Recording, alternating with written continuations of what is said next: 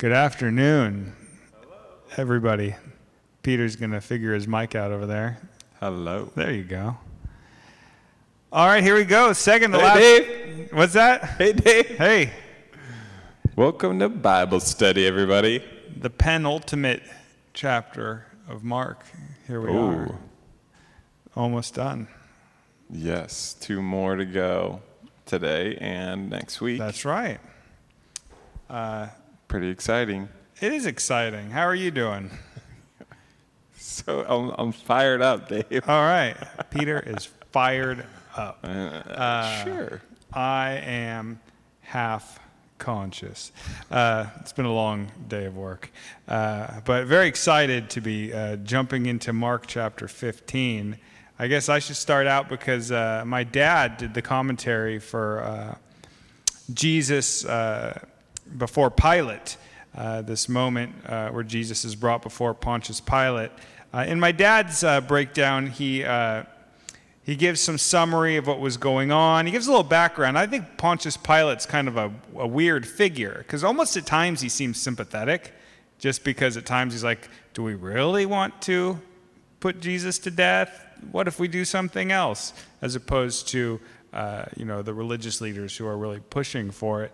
But my dad gives a little historical background that, that uh, Pilate actually had a reputation as quick-tempered, vindictive, savage, uh, capable of theft and endless persecution and needless provocations of the Jews. So he's actually a pretty bad guy. Uh, and he also has this moment. And I'll bring up this moment because uh, for me at least, for me talking, it's going to tie back into what I have to say about Joseph of Arimathea uh, at the end when we talk about Jesus' burial. So, to kind of bookend the discussion, we see that Pilate kind of has a moment of choice here. Uh, he can see that Jesus is, uh, in my dad's words, innocent of any charge worthy of death according to Roman law. So he can say, No, you guys, we're not going to crucify this man. I can't see any reason to. But instead, when they push him and they get the crowd, which is a chilling moment when the crowd fully turns on Jesus, not just turning their back and not caring anymore, but this real uh, bloodthirsty reaction that the, that the religious leaders are, are uh, bringing up in them. Uh, that Pilate has a moment of conscience where he could either go with what would be right, even under Roman law, or just give in to uh, how he's being pushed. And of course, he gives in. Uh, and part of that is, and this is one thing I want to talk about, part of that is fulfilling prophecy to a certain degree. But we'll see that what God wants to do, God's going to do, and we just want to see what our part is in it to a certain degree. And here, Pilate is playing the villain's part because he gives in. Uh, and my dad kind of uh, reminds us here, too, uh, that not only is Pilate somebody that's somebody that's making a decision, but he says there are darker forces at work here. And he quotes N.T. Wright, who writes, Here at last, Jesus is confronting the ruler of the world in the person of Pontius Pilate. So almost a face off again uh, with Satan. The light is shining in the darkness, and the darkness cannot quench it, though it will look for a while as though it has done just that. With Jesus' death, it will seem that he's failed to a lot of people, but we know how it ends. So it's just this idea of where, you know, we're going to find ourselves in the unstoppable flow of the history of the kingdom. Pilate here takes a role, uh, and in his choice becomes, and we see many Romans who make the right choice, even uh, uh, the centurion who says, This is the Son of God. Uh, but uh, here we have Pontius having his moment and making the wrong choice. And it's an interesting uh, place in uh, this narrative for him. So that's, that's some ideas uh, about Pilate. When I was reading it, I was seeing some of the stuff that you talked about in your sermon that I don't really want to talk about yet. This comes up in the soldiers that mock Jesus about uh, kind of some of the irony on the ways that they they mock him. But I'll let you kind of start out that, then I might have some stuff to say. Uh, your next, the, what did you, any thoughts on uh, this appearance before Pilate? I mean, I just, uh, I think one of the interesting kind of roles that Pilate plays as a character, and you touched on it, is just that he is kind of the washing of hands type of um, allowing of sin into the world. And he probably was a bad dude. I, I'm sure he was. Um, but also in the way he plays the role in the narrative, he definitely plays the role of the the kind of passive um, washing uh, of hands as like complicit in the evil act, not doing the evil act, but not stopping the evil act. And I know that's you know been a lot of point of conversation around that as far as just like when we're dealing with issues of justice and what role do we play in them. There's also kind of a role for complicity that contributes to um, injustice. And so that's an important thing to, to look at, that that's a major role in Jesus' um, crucifixion. And so there's different portrayals. I know, like, when you get to John, some scholars want to say that John really wants to make Pilate look more sympathetic and things like that because he has a later Roman audience. And you even hear, see scholars talk about this where, you know, it would have been embarrassing for the Roman Christians in the early church to read stuff like this about you know what what the Romans did at that time. Uh, but it's also important history to understand the complicity that Pilate had in this and, and the role that he played. And so I, I think in a lot of ways he de- he's deserving of. There's an implied critique for Pilate, I guess, and so that's that's kind of the role he plays is the Sweden in World War II, just kind of letting things happen um, and, and, allowing for things to go on, maybe even more aggressively bad than that example. So, and I, and I, yeah, I, I think that's, you know, just one of the things to draw out there um, in the dialogue. And then did you, so we have soldiers, oh, and then it's my turn. We'll just move straight into the crucifixion. And we can talk about some interesting ideas around Simon to Cyrene. This is one of the more cu- curious, puzzling fixtures. Yeah, it's very interesting. In in the story, there's not. I didn't get a lot. I don't know if you did of answers. You know about um, any kind of symbolic meaning that Simon portrays. There's latter accounts, historical accounts that talk about how you know, may, most of the time that during a crucifixion, the person who was being crucified would have carried the cross completely on the, you know, on the way to the cross. So Simon the Cyrene, they think probably was there out of total necessity, um, and maybe even just points to the fact that Jesus was really beaten badly and so he wasn't able to carry the cross all the way. So Simon the Cyrene comes in to help. Any thoughts on that? I mean, that's the way I always read it. Was yeah. that he, like you said, was just incapable at this point because of the abuse he had taken uh, to uh, to carry it any farther. I mean, we have. It, it's interesting you don't quite know what to make of Simon of Cyrene because you don't know how. I don't know. Maybe it gives a little more detail in the other Gospels, but exactly what his response was to this duty, uh, because he's he's he's a, in in Catholicism at least he's sainted. Uh, I mean, you could see he carried the cross of Christ, uh, but we also don't know if because he was just walking by he wasn't like a disciple that says like i will help or something like that as far as i know he was a bystander uh, but uh, it's just it kind of the theme i've been reading is you know all these people in the background and their reactions to what's going on uh, and here we have simon who's actually carrying the cross of christ and i don't know i think symbolically it's wonderful of the person Right. carrying the cross. But uh, narratively, we don't know if he was like, "What? What do I have to do?" and like upset about it. And why him? Why this guy that was walking by, too? I mean, that seems weird that they just grabbed a guy out of the crowd. They must have had some criteria of why. They I think maybe do it. just somebody who could carry a cross Somebody who was less enough? than, um, Yeah. lesser than. Well, he is often depicted also as black Right. because uh, Cyrene, I think they said, is like near Libya, so northern African.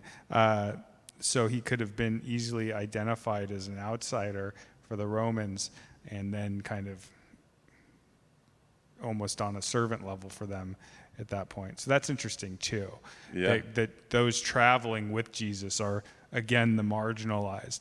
And I think it's interesting that this whole time, and I was going to get into this with some of the crucifixion, that traveling with him, Jesus, witnessing what's happening to him, are at this point just the women that have been supporting him, but their marginal position in society due to their gender is kind of allowing them to almost go under the radar and be there for him. I mean, the disciples, I assume, are all scattered because they think they're in danger. I mean, there's different reasons why, but one thing is is that uh, I've read some commentaries where when they were arresting Jesus, they were supposed to arrest the disciples too. Uh, but just this idea, so Simon plays into that too, of like the people that are on the margins almost have a little bit more freedom to play these parts. Uh, Pilate is beholden, at least to himself, by his responsibility, by the fact that he has authority over this. And in, that case, it's a, it's, a, it's a damning moment for him. And that's why I see in uh, Joseph of Arimathea, as we'll get later, uh, kind of a, a counterpoint to that. But uh, that's interesting with Simon as being possibly his kind of class, the view of his class is why he's called on to do hard labor like that. Uh, and then that offers him kind of a place in, in, in history uh, and, you know, sainthood in some cases. Interesting, yeah. And I, there is some some interesting kind of like contrast between total darkness and then little lights breaking through. Like we see Jesus is beaten, then um, he has this moment where he's being helped by an unlikely absolutely. person, and then actually later, um, when they offer Jesus um, the wine vinegar, that I was reading was actually like a popular drink at the time and actually would have served as kind of like a morphine type It was, elixir. a, it was a, a kind gesture to Yeah, do so that was actually a moment of help. Yeah. And so you do see there's these these a couple little moments of of trying to help in the midst of all of the suffering. So yeah, we do see these kind of different reactions and then the women contrasted by I have a. the Roman soldier. Oh. He's going to the tattoos, I can't, people. I can't uh, pull my sleeve up far enough. Can we get a zoom in? I can't because I got the cross, but I have the sponge up here too, Oh. and the spear. Very cool. If you want a little bit of trivia. Oh, he did zoom, but I don't know. yeah, I can't get I can't get the sleeve up high enough. It's way up on the top of my arm. so what what inspired the sponge? well, I like the image of the Lamb of God, uh, Yeah. and I took it from uh, I think there's a church in England with this uh, design, and my friend uh, kind of morphed it a little bit, but I I liked uh, those symbols. That's cool. Yeah. All right then. Okay, so that we covered Simon. Um, then we move into talking about Golgotha, the place of the skull. Very kind of uh, dark imagery that we're moving into. Um, you know, obviously symbolizing death. I think, you know, crucifixion, there's a note to be made about crucifixion, just about how terrible of a thing this was, um, and how intentional it was that this was a public humiliation, and that, um, you know, it was very inhumane to the point where it was actually outlawed, and Roman citizens were not allowed to be crucified. This was only for insurrectionists and people that were outcasts in society. Interestingly, you know, like the ro- there was some dispute about kind of what the robbers did on the right and the left of Jesus that would have put them on the cross with him, because uh, it just seems like such an atrocious, um, overly punitive response to whatever they were doing at the time. But we know that the Romans, basically as conquerors and oppressors, used this as a tool to remind people of their power and what happens to you if you come against them in any kind of a any in any kind of way. Um, so it's just important to remember just the brunt force of that kind of oppressive empirical um, force as we go into the place of the skull um, and we talked about the wine mixed with myrrh for a little bit. He didn't take it, which I think is also fascinating. One of the thoughts there was that he didn't want to basically be anesthetized to any pain.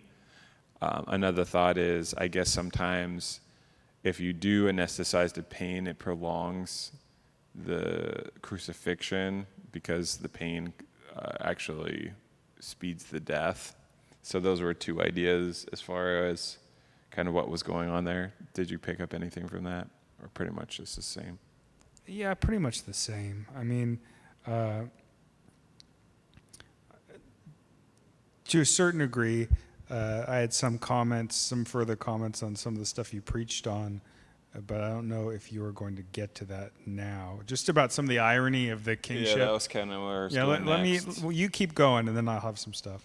No, I just mean um, I was actually just gonna say you know, one of the things that I think was a product of this study and of doing, going through Mark the way that we did, was to really pick up something that really amplifies in the crucifixion story, which is this this idea of irony. And what is a you know what does that mean for Mark that he wants to use irony um, in order to teach us? And so I, I tried to um, answer that question by talking about kingdom of God and being able to understand um, truth. And, and, and then I, I thought later about it as sort of like two people can see the same thing and see totally different things. Um, and so for one person, it could be irony, and for the other, it could be truth. And I think how we intersect with God a lot of times seems to have that like where there's people that are just with no irony so sincere in their faith and then with other people who just look at them as total fools and completely ironically and totally dismiss them as you know being less educated etc so I, I just find that interesting that that's really found here in the crucifixion moment in a way that seems to be amplified more than any other, although it is leading up to this point, certainly there. Your thoughts on irony as the literary man well, that yeah, you are? Part of what we're seeing too is a specific type of irony that Mark's using, which is called dramatic irony. Uh, so, dramatic irony is when we, the audience, are aware of something that the people are not aware of. So, examples would be uh, if you've read Romeo and Juliet, uh, I'll spoil it. I think it's okay to spoil Shakespeare. I've seen the movie. Yeah, that's fine. That works. Uh, but uh, Ro- Romeo or Juliet, to avoid getting married to this guy she doesn't want to get married to, and to find a way to run off with Romeo, she takes a poison that makes her look like she's dead. Uh, and they so they put her in the tomb and they say she's not getting married. And the, the plan is for Romeo to go rescue her and take her away. Uh, but he doesn't get the note that it was a fake death. So he gets there, finds her in the tomb, and thinks she's dead uh, for real. But, but she's actually at that moment starting to come out of it. And so you have all these lines from Romeo where he's going like, how even in death do you look so full of life? It's almost as if you're cheeks are full of blood like you aren't dead at all. How do you still look? So every time he does that, the audience is going, She's not dead. She's not dead.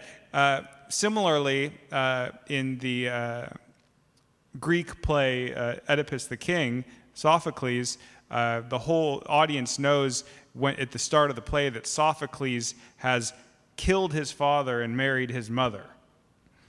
Sophocles doesn't know this. It was a chain of events that happened that you know he'd been separated from his parents when he was a baby and ended up doing this to fulfill the, the prophecy of the oracle.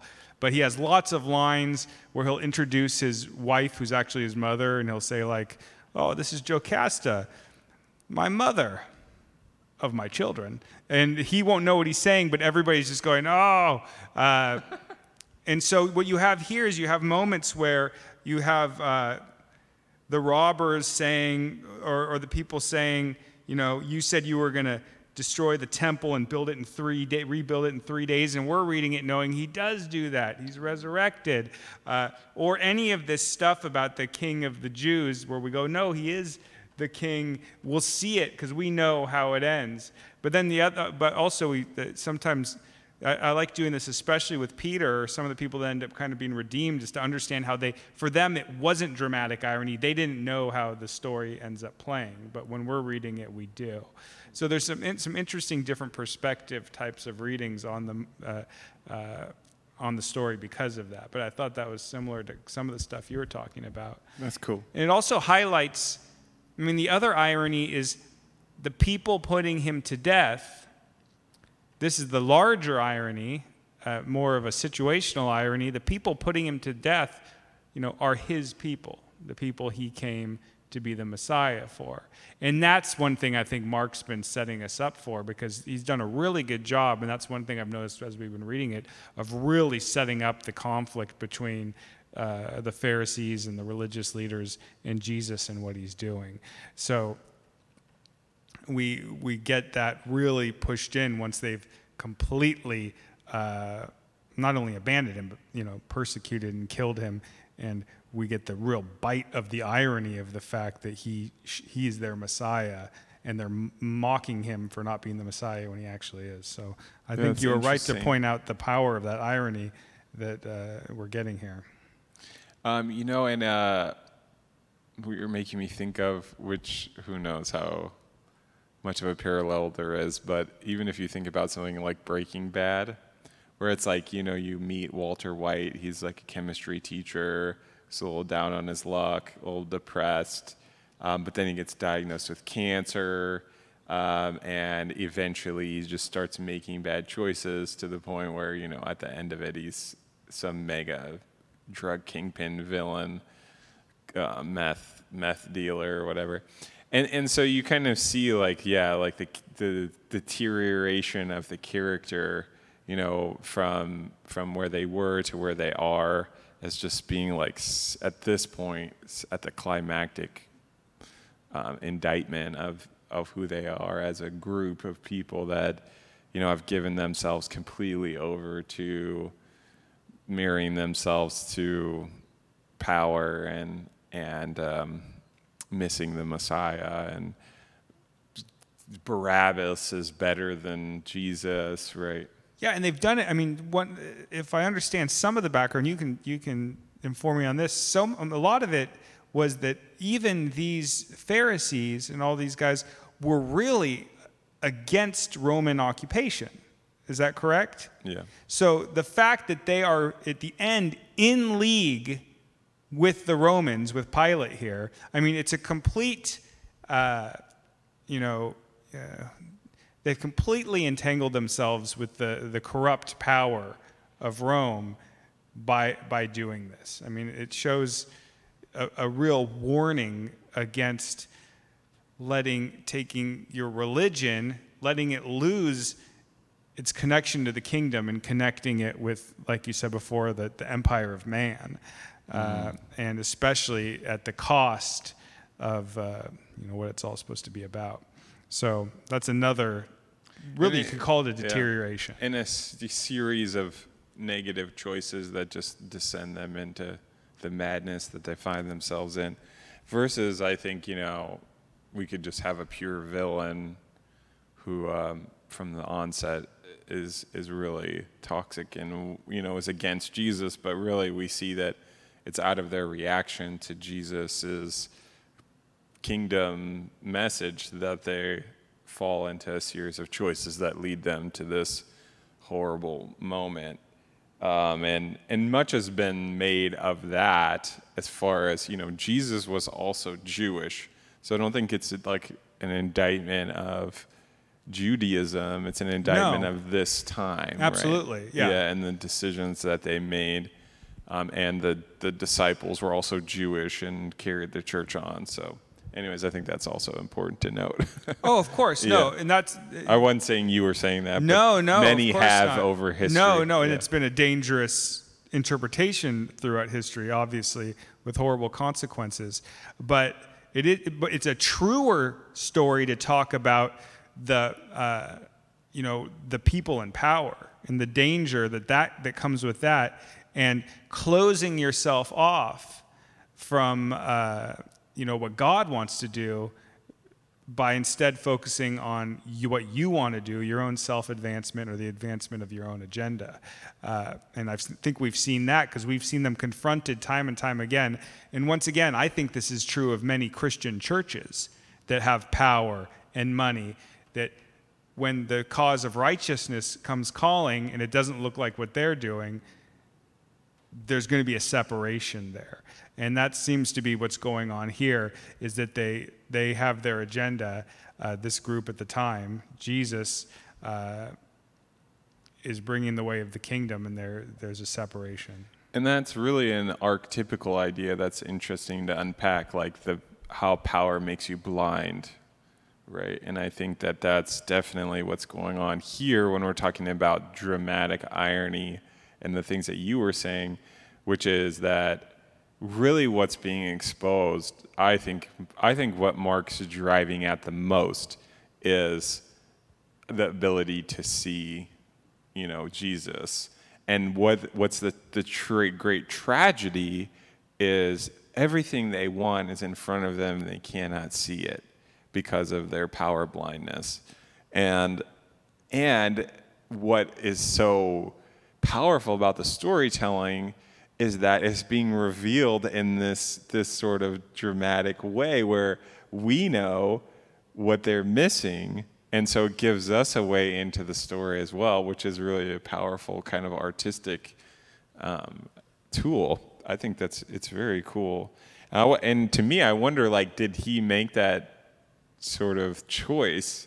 You know what i mean? Like as part of a tradition probably did understand that as like a storytelling tradition that he incorporated into this way of telling the story, you know? Because it's so clearly part of what he's doing with with the narrative. And I mean one of the big places I forgot to bring this up in the sermon, but is with that Roman centurion like you were saying, who also, you know, when he's watching this whole scene unfold, all of a sudden, you know, with the temple court rips open and we're cutting to all of these scenes and everything, but then there's just this centurion who cuts to and it just says, Surely this man was the Son of God.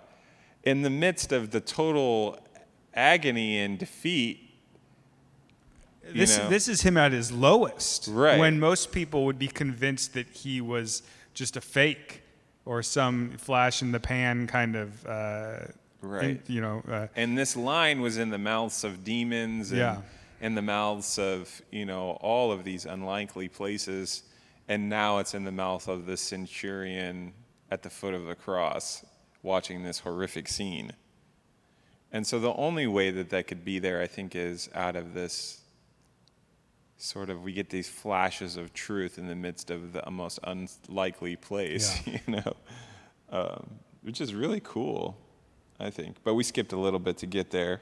I mean, one of the things that is always, I think, and we didn't we talk about this a little last week with the crying out? Um, yes Yeah. So that was cool. We covered last week, but I think it's um, a lot of interesting stuff there about well what's what was your going on. what's your take on that i mean i don't want to throw you under the or you know put you on the I spot I don't know if I have a great take on that. because that. I know the the even because I remember I was the one that wrote about that. Yeah. Uh, and you know, as of him prepare, that's what he was really dreading when he was preparing for that in Gethsemane is Yeah. separation from God. Uh, and really, uh, it can mean a lot of things about what he's doing. Why have you forsaken me? Uh, and it is a quote from Scripture. But uh, yeah, I, I didn't even say that that's what's happening. Just saying that you know as a possibility. Yeah. So I don't know. Do you? It, it- kind of gets into a little bit of what you think is kind of cosmically or spiritually happening on that cross. Right.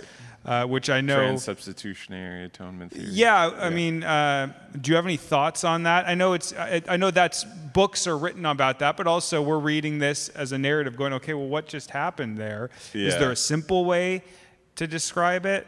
Um, that, I mean, I, n- not, I'm not asking for the authoritative. I can lay out two points of view. Yeah. So one, I if you're comfortable say, doing that. uh, is the trans-substitutionary atonement theory, which would be driving more towards understanding Jesus as the sacrificial lamb um, that gave up his life for our sins, and that the wrath of God was satisfied through Jesus' sacrifice on the cross. And, and this separation is an act of sacrificial love that came in. Um, and so that's like a trans-substitutionary atonement theory. I think uh, you know a lot of people I respect say that that's one one uh, narrative lens that you can take, but there's more. Um, wha- another one I would say, like Richard Rohr would add to the mix as a Franciscan, would just simply be to say that if we one of the things that we do a lot of times when we read scripture um, especially at the beginning in genesis is to sort of read start in, in chapter 3 when we tell the story which is to say we start with um, the fall sin and we really like to amplify that that aspect of things um, and then the transubstitutionary atonement comes as the corrective to the, the fall um, and, and the sin that entered the world and into the human heart that did generate a lot of evil and disaster and continues to. Um, but, you know, if you read Genesis 1 and 2, you see that um, God created the earth and it was good. He created humans in, in his image. And so when the fall happens um, and the, the, the negative consequences of the fall, um, there, there's a way of looking at the cross as Jesus uh, sharing in the suffering of humanity. So that's a different way of uh, understanding this moment because in this moment we see Jesus, uh, God's response to human suffering and sin is actually to enjoin with that, that suffering in deepest, cos- most cosmic level of that. And so it's actually a moment of great solidarity um, with the human pain and suffering. So those are, and, and I think there's other people that say they like both of those, and so we can put them both in the mix. Uh, so that those are kind of two, two ideas around what's happening on the cross. I, and another thing that sometimes I think of too, and I'm not offering this as uh, this is what's going on on the cross, but another another thing that seems to play into it is, you know, there's this uh, focus from Jesus of like I have to go there. Like even when Peter seems to be like, "What are you talking about? You don't have to. He's, get behind me, Satan. I, this is where I'm destined to go." Uh, and the sake of uh, being uh, irreverent, I'll compare it to a, a, a, one, of my, one of my favorite my favorite western of all time is High Noon, uh, where oh my gosh, it's so, I like it so much. I've only seen it once, but I was just blown away by it. Uh, and you're gonna have to. I'm gonna keep talking while on my phone You're I looking up look up the, the the actor's name. It's not Clint Eastwood? it's not. No, it's older than that. It's not Gary Cooper. It's. Uh, forgive me. This is great for anyone listening to this right now. Uh, it's. Uh, oh, it is Gary Cooper. My bad. All right. So Gary Cooper is the sheriff who's getting married uh, to actually Grace Kelly, uh, and uh, it's their wedding day, and. Uh, it also happens to be the day they find out that these three bandits that are like horrible guys are getting out of jail and they're coming for Gary Cooper, the sheriff. And so he has a choice. He can take off because he was leaving with his new bride, that was the plan, or he can stay to face them down so that they'll never bother the town again. Uh, so he has this choice of like, it's that classic showdown, right?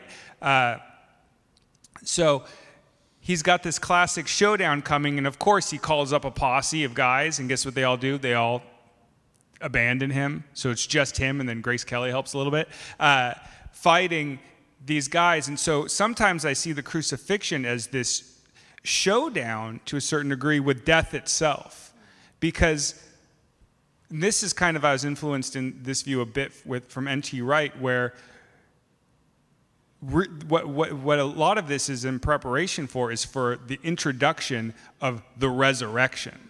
Is that Jesus is going to that cross to die so that he and you can you can add all that stuff in there. When he dies he takes on the atonement and that's what allows him to conquer death. But he conquers death so that we no longer know death. We're able to get the gift of eternal life. So another thing that's happening on that cross is that defeat of death uh, the necessary step which is to die uh, and uh, so that he can come and bring in what is really the institution of the kingdom, which is the resurrected life, which is what we're all heading towards, what the world is heading towards. So that's another thing that I thought about, and I wanted to talk about High Noon because it's really good. I like it. I like it. Um, there's a lot going on there too. I think that you could you could kind of um, add to that conversation. You know about how actually we that is the way new life is generated into the world is actually through especially even in psychological techniques um, they discovered that like let, let's say that you have a great fear of elevators. One of the things that um, they would do in order to teach you how to deal with that fear is actually break down um, action steps small teeny tiny action steps of facing that fear. So maybe the first day you just go to the building where the elevator is, and then the next time um, you go stand and press the button, and you go the next day, and then the next day you see if you're willing to actually take a step inside the elevator, you know, and then you're willing to take press a button, and then eventually you face your fear and you go into the elevator. And basically, you know, that's a way of teaching how human beings deal with fear and the things that are scariest to us in this life because we live in this dual reality where in the one sense we do have the yes of God's creation and on the other sense we have the horrors of being human and we're trying to reconcile those those two things. And I think the way that those two things are reconciled is through us choosing to go through the suffering and face the suffering um, as it gives us whatever it would bring to us and realizing it's not what we thought it was. And Jesus' point at the end is he is unstoppable because they have done everything they possibly could do to him, and he's still there on the other side of it. Not only that, he took everything that was done to him and it actually be, made him a seed in the ground that was going to bring that cosmic reconciliation of all things. And, and that was the plan. Like all of this is the plan um, and it's god's will that it would be done. So there's a lot happening on the cross uh, that you know could be talked about endlessly and is and, and will forever be unpacked. And it doesn't even matter. I mean, in some ways, what's interesting about that is the cross as symbol is transcendent. So anybody who's really dismissive of Christianity, I think really needs to wrestle with why that symbol is so transcendent for human beings. So it kind of moves past like any kind of shallow interpretation of superstition and into like a really deep understanding of what the journey of being human is and how um, we respond to the difficulties that life inevitably throws at us. You know what I mean? So it's it's a it's a profound symbol, and so people I think are attracted to it without even really understanding fully why they're attracted to it. But um, I would say that's that's at least part of it. I don't know if we could ever fill in everything that it means, because it means more than I think we understand, and that's also fun about the story as we keep getting more insight into it. Um, any other cross thoughts? Oh, that was pretty good. I mean, that was uh, kind of tackling the whole thing. I did want to read um, Yeah. my dad's um, take on Mark 15, 16 through 20.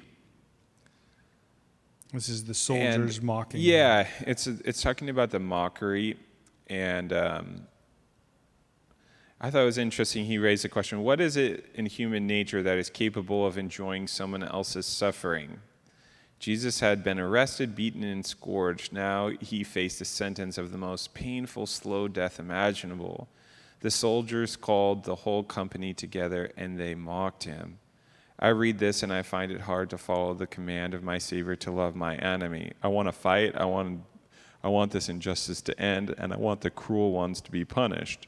I want retribution. My anger inevitably leads me to the place where they are at. I imagine these soldiers on Judgment Day facing the God whose son they tortured to death. I pray there is a hell worthy of their cruelty. Then in my mind's eye, I look upon the face of Jesus and I remember he is the one who endured it for me, and in his most excruciating moment said, Father, forgive them, for they know not what they do. Yes, they can be forgiven too. I find that to be another really important thing to unpack about the cross, especially right now. Um, I was just reading a quote from Thomas Merton that was talking about how one of the things that Christians can scarily get in the habit of is going 70 times 7 against their enemies because it feels so unjust.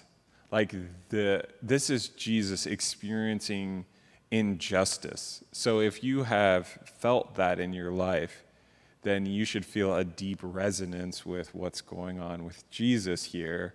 But it also begs the question what was Jesus' response to this dramatic injustice?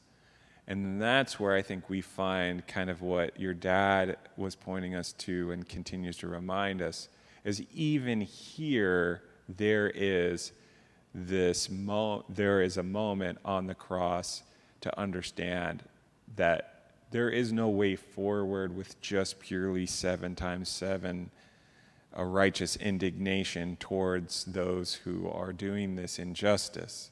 The whole point is to bring them forward too. And the whole desire of God's heart is for them to see something that they cannot see. And in fact, that irony reveals a tearing open of God's heart and a ripping open of, um, you know, everything that He cares about and and and so you see the whole earth groan and cry out out of that feeling of total anguish at, on, on every level, you know. And so I, I do find that the fact that the world itself turned dark and the temple curtain ripped are ways of God sort of divinely expressing this, this lament you know, this cosmic lament at the deep, at the heart of it. And I think maybe that only when you get to that place of lament can, and acceptance essentially of the pain, could you even imagine a prayer where you're on your lips you would form some forgive them for they know not what they're doing as part of it. So that's that that's that facing of the death in facing of the death, you go through the pain. You don't numb it out. You don't, whatever, you don't distract. You don't go somewhere else. You go through it, and then you find the tears, you find the travail, you find the lament, and there somehow, at the end of that, there's a prayer, even for those people that are still human but are completely in the wrong and unjust. But he still loves them. you know, that one is that one will mess you up every time that Jesus still loves everyone Everyone that you hate, Jesus loves, right? And so that should confront us. Everyone you don't want to be around, he still wants to be around. And, and so his heart's just bigger than ours. And, and then the cross is, is a demonstration of that. He died for the people that annoy you, you know, that you don't like. So, cool stuff there as well. Thank you, Pops. Anything else, or should we move to the burial? Uh, we can move to the burial. Okay. So that was my part. Uh, you know, one thing that I, when I was reading some commentaries on it, uh, both, uh, I have two commentaries I tend to read, uh, one by Alan Cole and one by N.T. Wright. Uh, and uh, one thing they both mentioned was just this, this moment of almost calm that happens after, you know, I, I, kind of use literary terms to say this is like the, the falling action after the climax of the horror and sorrow of the crucifixion. We have this kind of, it's really kind of calmly written, uh, this moment of his burial. Uh, very tender in a lot of ways, the handling of the body by Joseph of Arimathea. So there's almost, it's almost like you were talking about when you're talking about how even moments during the crucifixion, there's little moments of mercy. And here we have this almost this exhale after all of this as the bodies placed in the tomb. And there's something holy about this movement here. Uh, and uh, in this little cleared space of calm, we have uh, this character, no, I shouldn't call him a character, I'm always speaking literally, literarily, this man, uh, Joseph of Arimathea, come out of it. Uh, and he it was fascinating to me when I was preparing because this group that we have been that have been serving as the you know I think rightful villains of this entire book these religious leaders that are actively against Christ that stir up the crowd to crucify him. Uh, Joseph of Arimathea was in that group. Now he it does say in the book of uh, I think Luke when they talk about him that he actually was against their decision uh, when Jesus appeared before the Sanhedrin. So he was not only sympathetic, but he actually did like say, no, we shouldn't do that. But at the same time, he's part of that group. Uh, so just it gave me to a certain degree hope, because I'll be honest, I'm not going to you know put the cards on the table completely, but there's groups in America right now where I get very angry with what they're doing, and, and I'm very hurt, and I want them to stop. And I think that uh, what they're doing is harmful for other people, for the country, uh, and uh, no matter who you are listening to right now, you might feel that way uh, about a group. And I still do feel that there are, you know, I have definitely a way that I, I lean on a lot of this stuff. But at the same time, the belief that even amongst those groups, there's somebody that, in the words of Mark, he says that uh, Joseph of Arimathea was a prominent member of the council who was himself waiting for the kingdom of God. So, throughout all of this, Joseph is still keeping his eyes on the kingdom. And that's one thing that I thought was big that the other religious leaders, and also in the other books, uh, Nicodemus is with him. So he's another one too and he has a bit more uh, uh, of a starring role in the Bible. This is the only part where Joseph of Arimathea shows up, is in these burial sections. But that no matter what side you're on politically, what group you're affiliated with, if you keep your eyes on the kingdom and the ethics of the kingdom that Jesus describes, God's saving grace will find you through all that. And so there's some message of redemption here for me that Joseph of Arimathea really uh, has this moment uh, to shine. One of uh, the uh, uh, the commentators, Cole, talked about how, like Esther in the book of Esther, Joseph had been prepared for a time like this like he had been prepared for this moment. The tomb he puts Jesus in was supposed to be his tomb. Uh, and so it gives me hope for, you know, and it humbles me a bit in the face of my you know frustration and even anger at, at certain groups or or people uh, to remember this and even this goes back to your, your what your thought about you know the people that annoy you jesus loves them too but uh, i just have this feeling that if you if you just say you know no matter what are all these talking points and the the sides i take on them i need to keep my eye on the the mercy and, and love of the kingdom that jesus uh, was uh, building. And joseph it says i read one thing the the way he prepares jesus' body. So he takes jesus back and they're they're kind of rushing. They're very tender but this is the sabbath and the sabbath is closing in on them and they have to get it done quickly. Uh, but uh, the way that they prepare him would show that they didn't believe that there was any rec- resurrection coming. So even though he might not have gotten it fully, it's kind of this part of uh, what you were talking about, about seeing it fully. Although he might not have gotten it fully, he got the right part enough to take this role in the story of what happens to Jesus. Pilate made the wrong choice and the blood's on his hands no matter how much he washes them. But Joseph of Arimathea seems to have that this moment, and he joins into the flow of the kingdom instead of uh, standing in front of it. So I think that he's really a fascinating, kind of cool figure here. Uh, and uh, then it just ends. And I thought N.T. Wright kind of said this beautifully. Uh, did I quote it? Yeah, I did. That uh, at the end of this chapter, uh, everything's at rest because now it is the Sabbath and everything must rest, including the body of Jesus himself.